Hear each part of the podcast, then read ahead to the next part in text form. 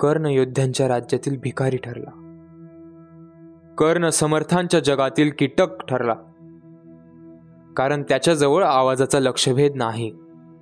जगाला थरारून सोडणारा तो अचूक बाण त्याच्याजवळ नाही. हा बाण ज्याच्याजवळ त्यालाच जगात किंमत. जग हे सामर्थ्याची पूजा करतं. ते सामर्थ्याचं पाय धुतं.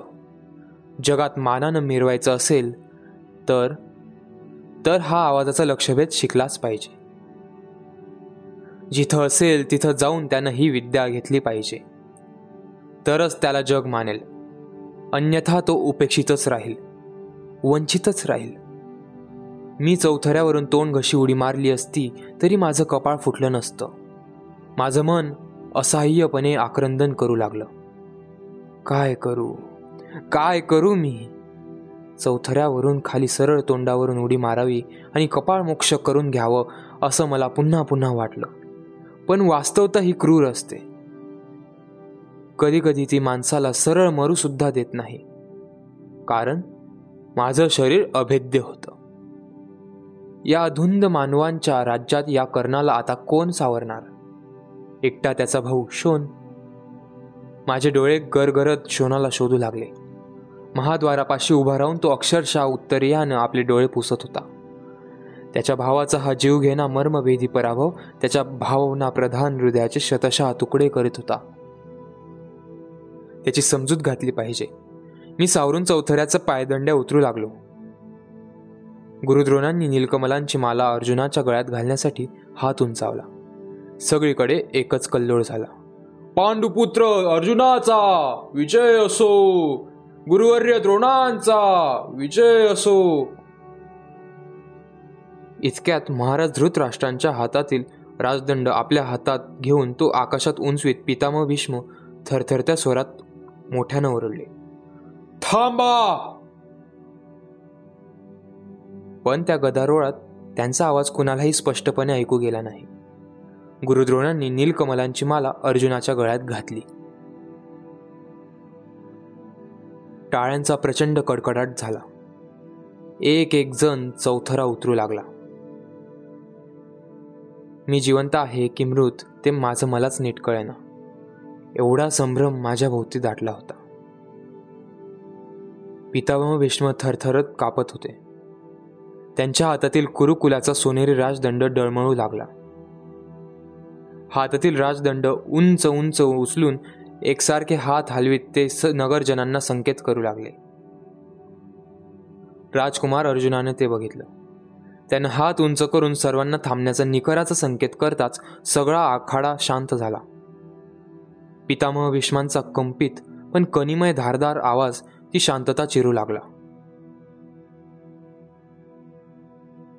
गुरुद्रोण आणि हस्तिनापुरातल्या नगरवासियांनो मी गंगापुत्र ज्येष्ठ कौरव भीष्म सांगतो आहे. अर्जुन आजचा सर्वश्रेष्ठ धनुर्धर नाही. सगळ्यांची हृदय पुन्हा धडकू लागली. सगळ्या आखाड्यावर कुतुहुलाचं किचकट जाळ पसरलं. नगरजन कुजबुजू करू लागलं. कोणीतरी मोठ्यानं ओरडलं. मग पितामह कोण आहे सर्वश्रेष्ठ धनुर्धर? तुम्हीच सांगा. कर्ण. पितामहांचा घनगंभीर आवाज सगळ्यांच्या कानात बाणासारखा घुसला. मी आणि शोन महाद्वारातून बाहेर पडणार होतो पण तो आवाज ऐकताच आम्ही परतलो. तो कसा? गुरुद्रोणांनी त्यांना लागलीच विचारलं. गुरुद्रोण अर्जुनाच्या प्रेमानं तुम्हाला आंधळ बनविलं आहे. नुसतंच आंधळ नाही तर बहिर सुद्धा. प्रेम मग ते वाजवीपेक्षा अधिक असेल तर तोही दुर्गुणच. सांगा पितामह काय झालं? चारीकडून आवाज उठला. आवाजाचा लक्षभेद जाणण्याची पात्रता या आखाड्यात केवळ चारच लोकांत आहे. एक कर्ण दुसरे द्रोण तिसरा अर्जुन आणि आणि चौथा मी. हात उंचावून पितामह म्हणाले. आता आखाड्यात एकट्या पितामह भीष्मांकडे लोक पाहू लागले. गुरुकुलाचं ते निखळ सत्य आपल्या धारदार जिभेनं सगळ्या लोकांचे लचके तोडू लागले. दाढीचे पांढरे शुभ्र केस हलू लागले. या चौघांपैकी कर्ण अर्जुनाप्रमाणे स्पर्धक होता. त्याला डोळ्यांवरच्या वस्त्रामुळे त्याचे बाण स्वतःला पाहता आले नाहीत. राहिलो अर्जुन मी आणि द्रोण. पण अर्जुनाचं आणि द्रोणाचं लक्ष केवळ कुत्र्याच्या भुंकण्याकडे राहिलं. त्यांनी दुसरं काहीच ऐकलं नाही. पण मी सांगतो कुत्र्याच्या भुंकण्यापूर्वी एक मंजूळ आवाज आला होता. त्या वीर कर्णानं तो आवाज अचूक टिपला आहे. म्हणून कुरुकुलाचं भूषण असलेली ती माला आज कर्णाच्या गळ्यात पडायला पाहिजे होती. कसला आवाज पितामह? सगळीकडून प्रश्नांचा वर्षाव झाला. कसला आवाज? कसला आवाज? मला गंगेकाठी पहिल्या प्रथम पितामह विष्मांची गाठ पडली होती. तो प्रसंग आठवला. त्यावेळी ते म्हणाले होते या गंगेवर माझ्या पूर्वी येणारा तू पहिलाच माणूस आहेस. माझं मन भरून आलं. ते मला आतून सांगू लागले. पितामह या हस्तिनापुरात मी पाहिलेलं तुम्हीच पहिले निगर्वी आणि सत्यवचनी पुरुष श्रेष्ठ आहात. धन्य आहे तुमच्या निसत्यनिष्ठेची आपला आवाज स्थिर करून तो उंचावीत ते म्हणाले कुत्र्याच्या गुंकण्यापूर्वी समोरच्या तमाल वृक्षावर एक पत्ररथ पक्षीन आपल्या पिल्लाच्या चोचीत चारा घालून चिवचिवली होती. कर्णानं तो आवाज कानावर पडताच क्षणात अचूक टिपला आहे. अजूनही समोरच्या वृक्षावरती पक्षीन भेदरून आपल्या तोंडात तसाच तो सुचिबान घेऊन बसलेली मला इथून स्पष्ट दिसते आहे. हा लक्षभेद अर्जुनापेक्षा कितीतरी सरस आणि श्रेष्ठ आहे. कर्ण आजचा सर्वश्रेष्ठ वीर आहे. एका तमालाच्या झाडाकडे त्यांनी बोट केलं. त्यांच्या बोटाच्या दिशेनं हजारो डोळे सरसर धावले. एक उत्सुक पारधी त्या झाडाकडे धावला. आरोळ्यांच्या आवाजानं गांगरून गेलेल्या एका पक्षिणीला त्यानं कौ कौशल्यानं पकडून आणलं. ती पक्षीन त्यानं पितामहांच्या हातात दिली. त्यांनी तिच्या चोचीत अडकलेला माझा सुची बाण उपसला. परत तिनं चोच नाजूक मंजूर चिवचिवाट केला. मला तो ऐकताच सर्व प्रकाराची संगती झाली. तिला त्यांनी आकाशात सोडून दिलं. चिवचिवत ती आपल्या घरट्याकडे फडफडत करीत निघून गेली. सगळीकडे टाळ्यांचा कडकडाट झाला. शोनानं महाद्वारात मला आनंदानं कडकडून मिठी मारली. सगळीकडे घोषणांचा पाऊस पडला. वीर कर्णाचा! विजय असो! पितामह भीष्मांचा! विजय असो! वातावरणातला कण अन कण गंगेतल्या जलबिंदूसारखा थुई थुई नाचू लागला.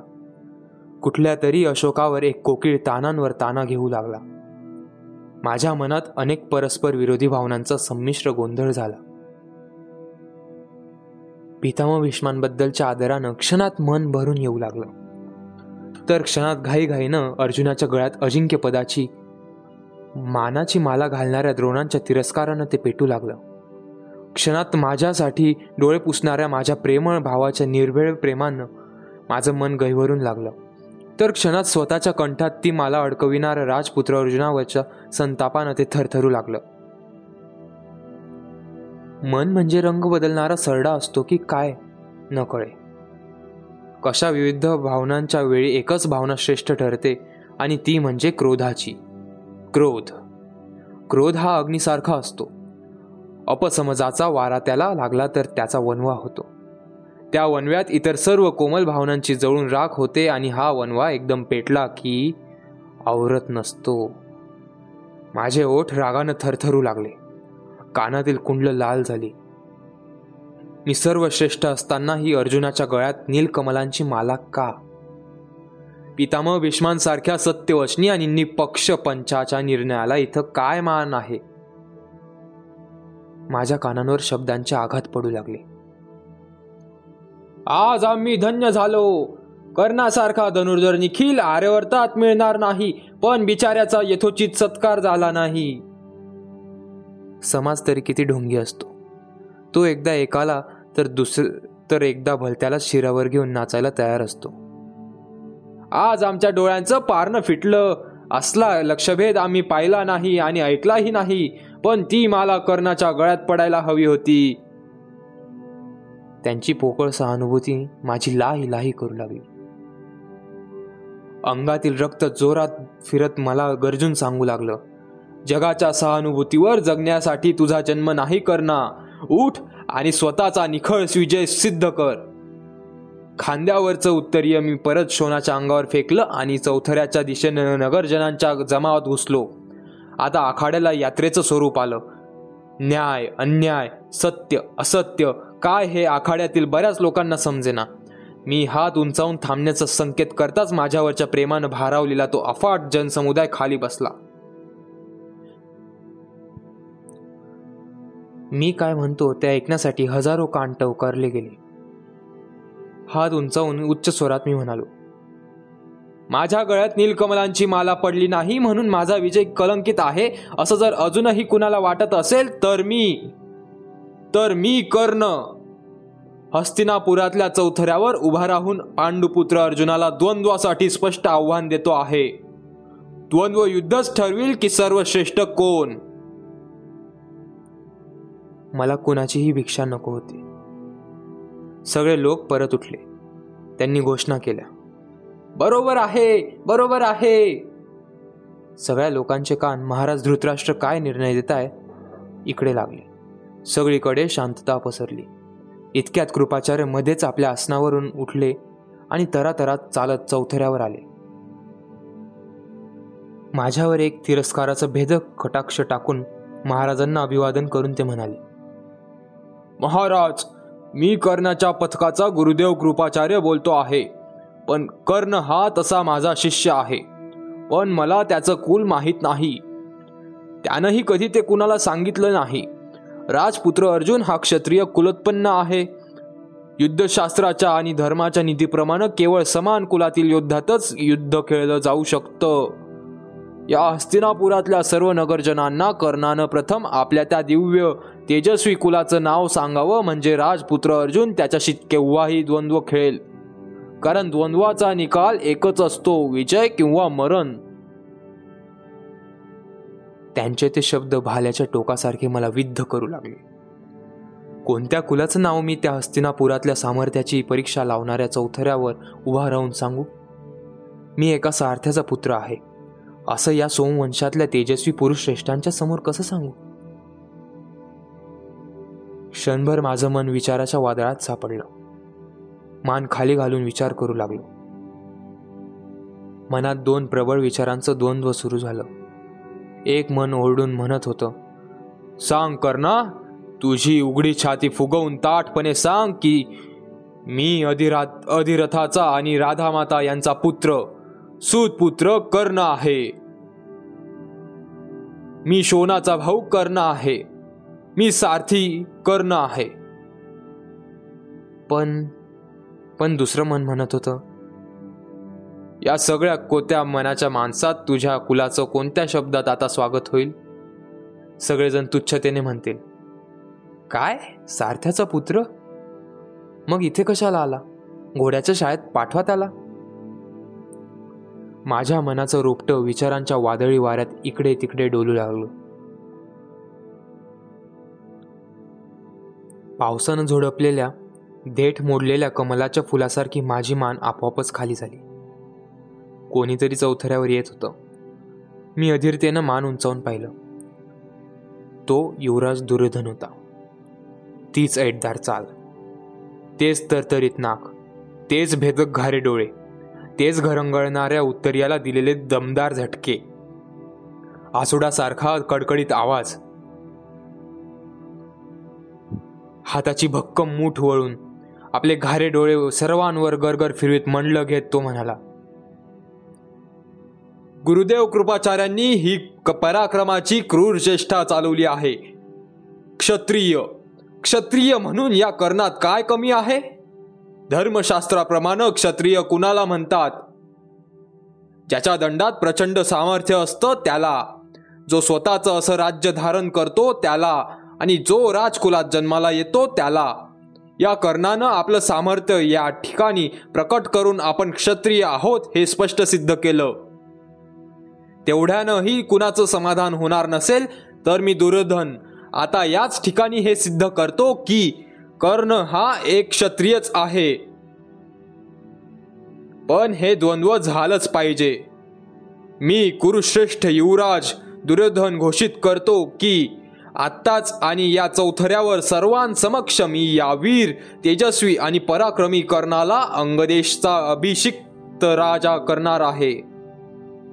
आजपर्यंत कौरवांच्या अधिपत्याखाली मगध देशाजवळ असलेला अंगदेश आता या क्षणापासून कर्णाचा होईल. कर्ण अंगराज होईल. त्यानं आपली पुष्टमान गरगर फिरविली आणि सर्वांचा प्रतिसाद घेतला. सगळीकडे शांतता होती. आपल्या वाकड्या आणि जाड भोव्या जास्तच वाकड्या करीत त्यानं सेवकाला हाकारण्यासाठी टाळी वाजवली. एक म्हणता दहा सेवक चौथऱ्यावर गोळा झाले. त्यानं सर्वांना तोंडाला येईल त्या आज्ञा दिल्या. सिंहासन आणा. अभिषेकाचं जल आणा. पुरोहितांना बोलवून घ्या. थोड्याच वेळात चौथऱ्यावर एक सोन्याचं सिंहासन आलं. पाठोपाठ अभिषेकाचं जल आणि राजवस्त्र आली. त्यांच्यावर एक सोनेरी मुकुट आणि रुपेरी खडक होतं. पाठोपाठ दोन वृद्ध ब्राह्मण आले. सगळ्या लोकांना फुलं वाटण्यात आली. सगळीकडे चंदन कस्तुरी या तेलांचा सुगंध दरवळू लागला. दुंदबी आणि नगारे वाजू लागले. सगळ्या आखाड्याला मंगल कार्याची कलाटणी मिळाली. काय घडतंय तेच कळना. लोक कुजबुजू लागले. असला राज्याभिषेक महाराज मनूपासून महाराज धृतराष्ट्रांपर्यंत या हस्तिनापुरात झाल्याचं कधीच ऐकिवात नाही. ठीक झालं त्या वीर पुरुषाचा आता योग्य सत्कार चालला आहे. पण या राज्याभिषेकानंतर काय? द्वंद्वात का होणार सर्व तयारी होताच युवराज दुर्योधनानं माझ्या दंडाला धरून मला त्या सिंहासनावर बसवलं. वृद्ध ब्राह्मणांनी सुस्वर स सुरात पवित्र मंत्र म्हणावयास सुरुवात केली. थोड्या वेळापूर्वी तिथं आरोळ्या टाळ्या संवाद प्रतिसंवाद चालले होते. तिथंच आता मंत्रांचे स्वर घुमू लागले. माझ्या मस्तकावर आर्यवर्तातील गंगा यमुना सरस्वती सिंधू गोमती अशा सर्व नद्यातील पवित्र जल सिंचलं जाऊ लागलं. त्या जलात माझं मस्तक भिजत होतं. तर ज्येष्ठ कौरव दुर्योधनाच्या निर्भेळ प्रेमाच्या जलगंगेत माझं मन भिजत होतं. किती विशाल नितत्पर होतं त्याचं मन. आज जर तो पुढं झाला नसता तर? त्या नुसत्या विचारानंच माझं अंग शहारलं. कर्णाच्या जीवनात मोजक्याच व्यक्तींवर त्यानं प्रेम केलं होतं. एक त्याचे आईबाप आणि भाऊ दुसरा अश्वत्थामा तिसरे पितामह भीष्म आणि आता निर्भय दुर्योधन. पण या सर्वांपेक्षा दुर्योधन वेगळा आहे. कारण त्याने अधिक्षेपाच्या गर्तेत पडणाऱ्या मला स्वतःचा हात देऊन सावरलं. एका सामान्य माणसाला त्यानं क्षणात राजा केलं. या कर्णाच्या मनाचा एक कप्पा इथून पुढं एकट्या ज्येष्ठ कौरव दुर्योधनासाठीच राहील. मी मनोमन निर्धार केला. सिंहासनावर बसूनच. त्याने एक सोनेरी मुकुट माझ्या सोनेरी केसांवर बसविला.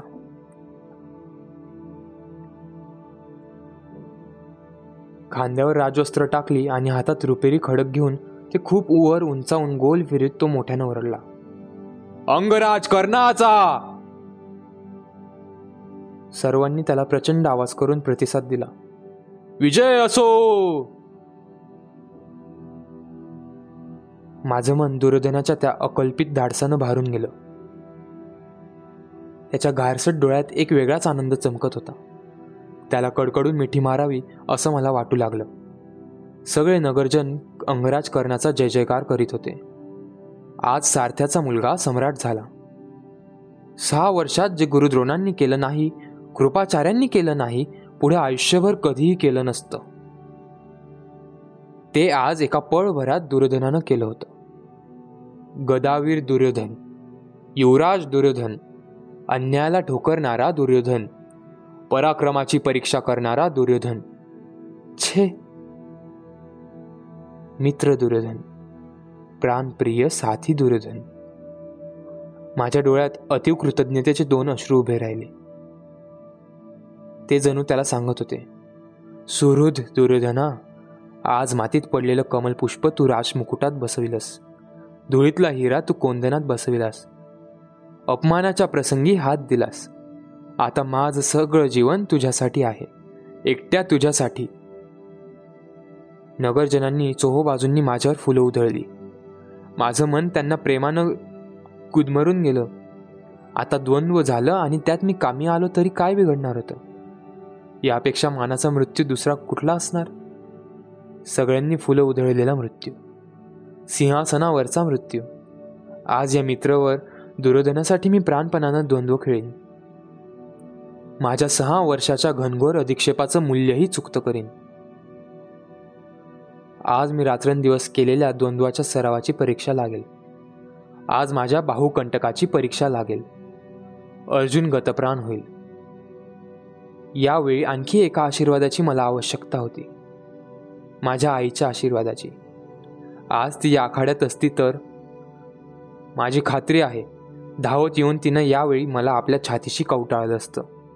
सर्वांसमक्ष तिनं लहानपणी घेतले तसे माझ्या कपाळाचे आणि कुंडलांचे पटापट मुके घेतले असते. कुठल्या आईला आपल्या सामान्य मुलाचा सम्राट झालेला पाहिल्यावर आपला आनंद आवरता येईल? पण पण आज तिथं नव्हती. एकटे बाबा हस्तिनापुरात होते. पण तेही त्या जनसमुदायात कुठं आहेत दिसत नव्हते. माझे डोळे सगळ्या आखाड्यावर फिरू लागले. दूर दूर आखाड्याच्या महाद्वारात बाबा उभे होते. किती थकले होते ते. सहा वर्षात त्यांचं सगळं मस्तक पांढरं झालं होतं. पाठ वाकली होती. मान वार्धक्याने थरथरत होती. हाता हातातील काठीच्या आधारानं ते कसे तरी उभे होते. आपल्या मुलाच्या जय जयकाराचे ध्वनी ऐकून त्यांना काय वाटलं असेल? इथं येण्यासाठी त्यांचं मन किती अधीर झालं असेल? कोण त्यांना सांभाळून इथपर्यंत आणणार? मी शोनाकडे बघितलं. माझ्या डोळ्यातले भाव त्यांना अचूक वाचले असावेत. झटपट तो चौथऱ्याच्या पायदंड्या उतरत जमावात दिसेनासा झाला. दोन्ही हातांनी लोकांना दूर सारीत तो बाबांच्या जवळ गेला. एका हातानं त्यांना धरून दुसऱ्या हातानं लोकांना दूर सारीत तो आमच्याकडे येऊ लागला. मी उठून उभा राहिलो. लोकांना वाटलं मी आता द्वंद्वाची घोषणा करणार. पण माझं मन पित्याला भेटायला आतुर झालं होतं. मला त्यांचा आशीर्वाद हवा होता. थोड्याच वेळात शोन त्यांना घेऊन सरळ चौथऱ्यावर आला. माझ्या डोक्यावर सोनेरी मुकुट पाहताच त्यांची मान जास्तच थरथरू लागली. हातातील काठी लडबडू लागली. त्यांचे डोळे भरून आले. मी वाकून माझं मुकुटानं मंडित झालेलं मस्तक त्यांच्या चरणावर ठेवलं. त्यांच्या डोळ्यातून ओघळलेले दोन अश्रुबिंदू माझ्या मस्तकावर पडले. मला धन्य वाटलं. ज्या मस्तकावर गंगा यमुना सरस्वती यांचं पवित्र असं अभिषेकाचं जल पडलं होतं त्याच मस्तकावर माझ्या पित्याचे मायेनं भरलेले दोन अश्रुबिंदू पडले होते. आता या अंगराजकरणाचा अभिषेक खऱ्या अर्थानं पुरा झाला होता. या दोन अश्रुबिंदूंपेक्षा अधिक पवित्र जल कोणतं असणार? माझा कंठ त्यांनी मज माझसाठी घेतलेल्या अपार कष्टांच्या स्मृतीनं दाटून आला. मला वर उठवीत घोगऱ्या आवाजात ते म्हणाले कर ना. माझ्याही तोंडातून तितक्याच सहजपणानं उद्गार बाहेर पडले. बाबा. त्यांनी मला कडकडून मिठी मारली. त्यांच्या हातातील काठी गळून खाली पडली. सगळा आखाडा श्वास रोखून ते आलिंगन बघू लागलं. क्षणभर चौथऱ्यावर काय चाललं आहे ते कुणालाच कळेना. सगळीकडे द्वंद्व पाहायला उत्सुक झालेली शांतता होती.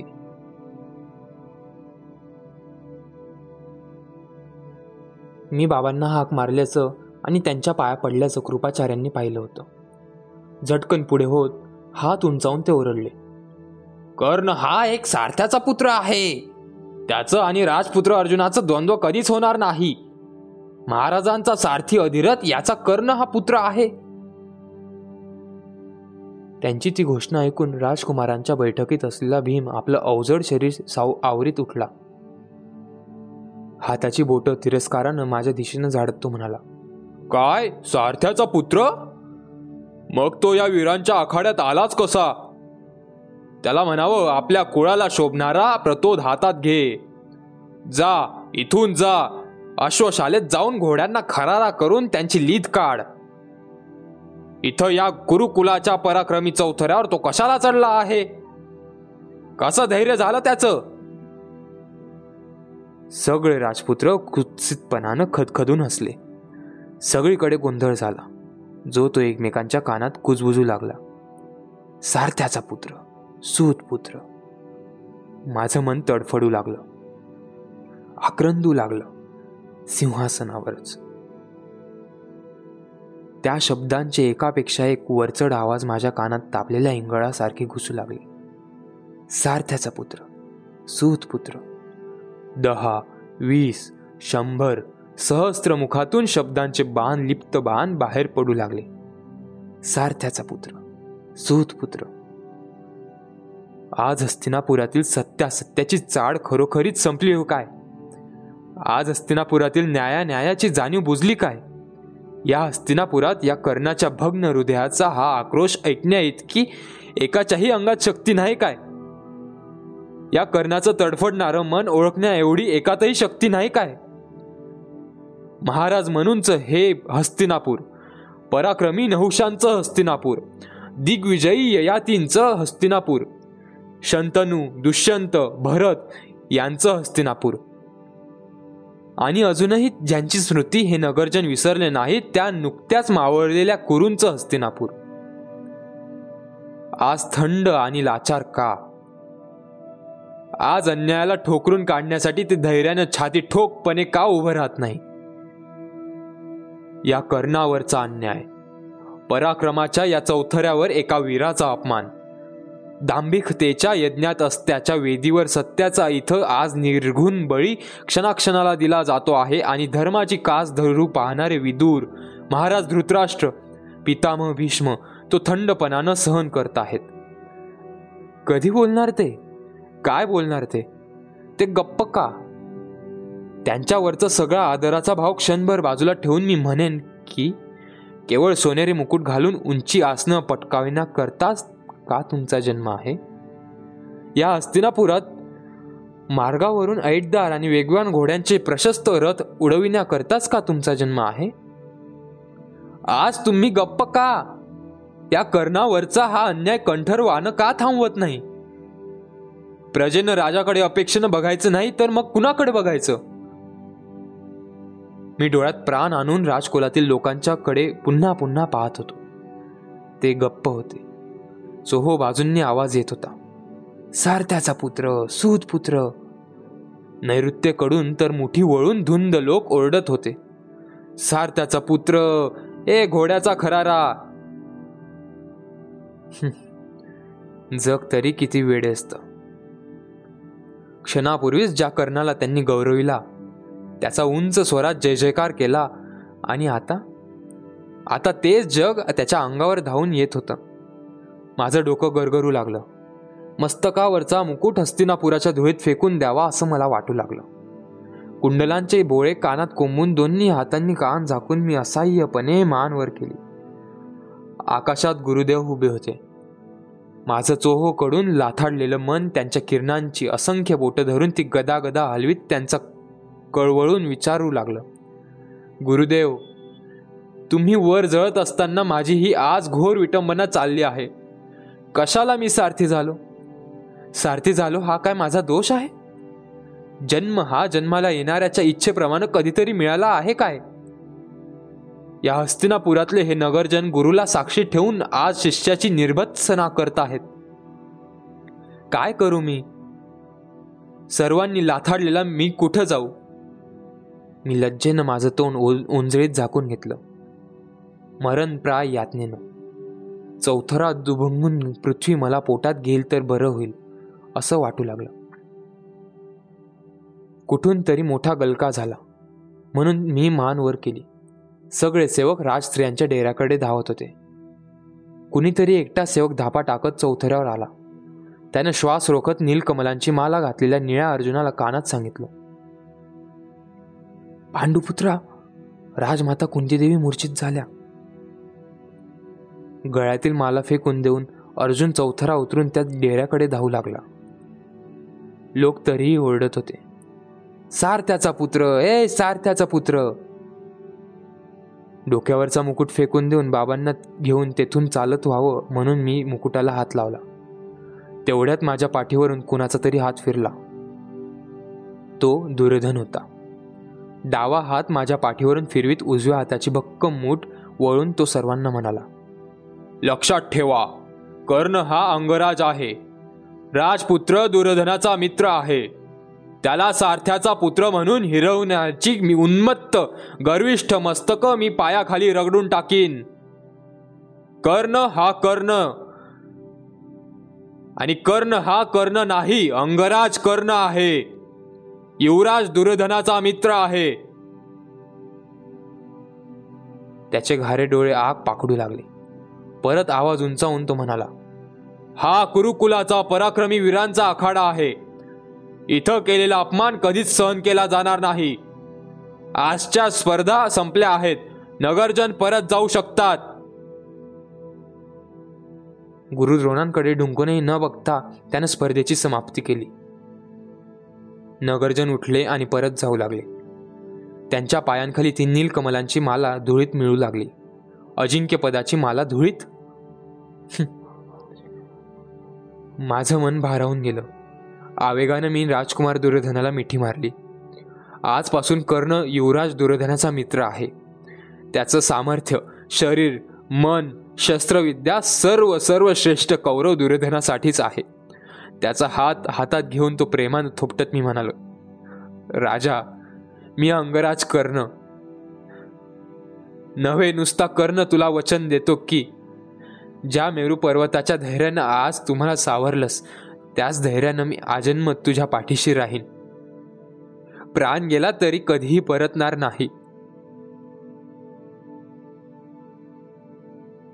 तो माझ्या कुंडलांकडे क्षणभर पाहत राहिला. सगळे नगरजन केव्हाच निघून गेले. आखाडा सुना होता.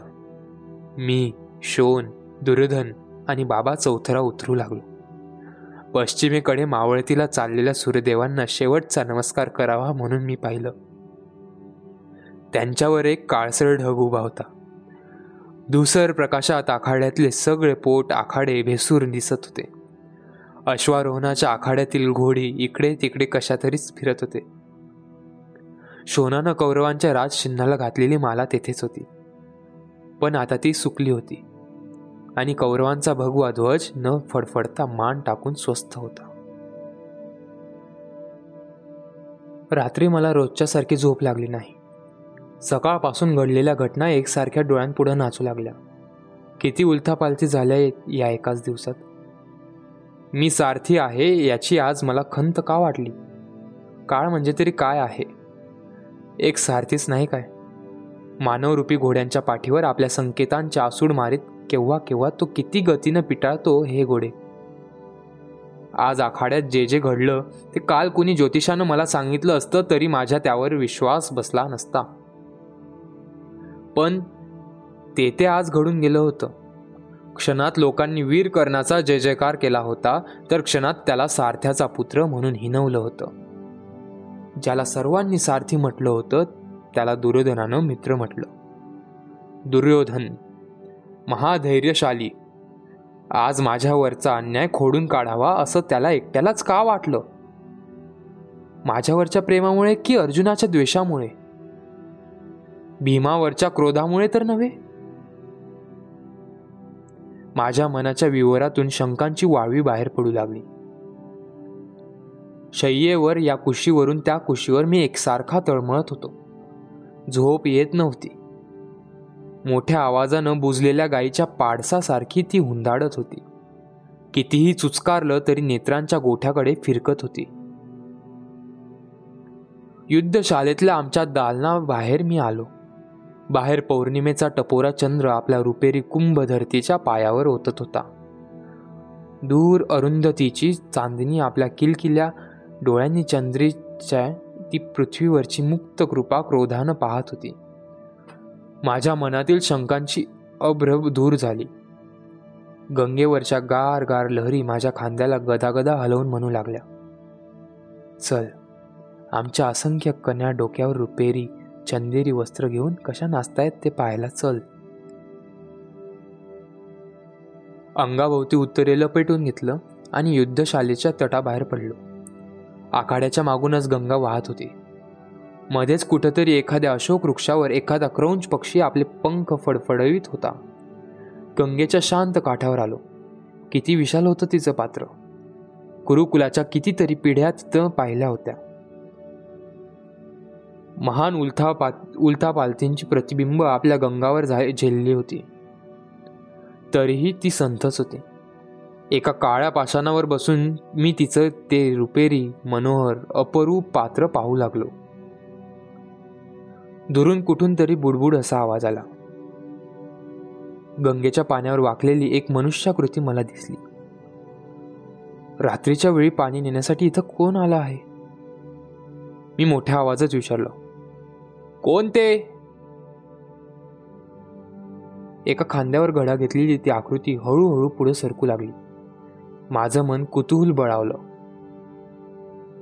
क्षणात एक उंचा पुरा धिप्पाड पुरुष माझ्या पुढ्यात उभा राहिला. खांद्यावरच्या गड्यामुळे त्याची मान किंचित खाली झुकली होती. दोन्ही हातांनी त्यानं घडा सावरला होता. माझ्या पुढ्यात येताच तो म्हणाला मी सत्यसेन आहे. सत्यसेन माझं मन श्रुतींचं वस्त्र उसवू लागलं. एक धागा कुठेतरी हाती लागत होता पण निश्चितपणानं तो समजत नव्हता. सत्यसेन हे नाव कुठेतरी ऐकलं आहे असं वाटू लागलं. मी परत विचारलं कोण सत्यसेन मी प्रयागाचा सारथी सत्यसेन प्रयाग गंगा यमुनेचा संगम. माझं कुतूहल जास्त वाढलं. मी त्याला विचारलं मग अशा या रात्रीच्या वेळी या गंगेच्या काठी हस्तिनापुरात का? कौरवराज महाराज धृतराष्ट्रांची ख्याती ऐकून हस्तिनापुराला आपल्या सारथ्याचं मोल होईल म्हणून मी आलो आहे. माझी बहीण ऋषाली आणि आईही माझ्याबरोबर आली आहे. ऋषाली माझ्या तोंडातून सहज सहज उद्गार पडला. होय आम्ही दिवसा हस्तिनापुरात पोहोचू अशी अपेक्षा होती पण आमच्या एका घोड्याच्या पाय कांपिल्य नगराच्या घनदाट अरण्यात लचकल्यामुळे आम्हाला सावकाश यावं लागलं. नुकतेच आम्ही या नगरात आलो आहोत.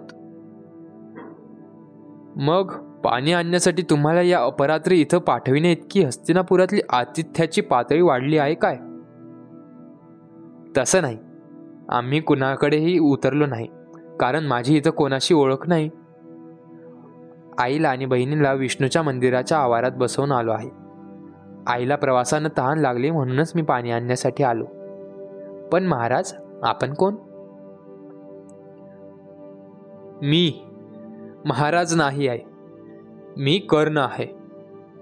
मी त्याचा अपसमज दूर केला. कर्ण? म्हणजे चंपानगरीच्या अधिरथ काकांचे? तो माझ्या कुंडलांकडे पाहत म्हणाला. होय त्यांचाच मी पुत्र आहे. तो माझ्या कुंडलांकडे पुन्हा पुन्हा पाहू लागला.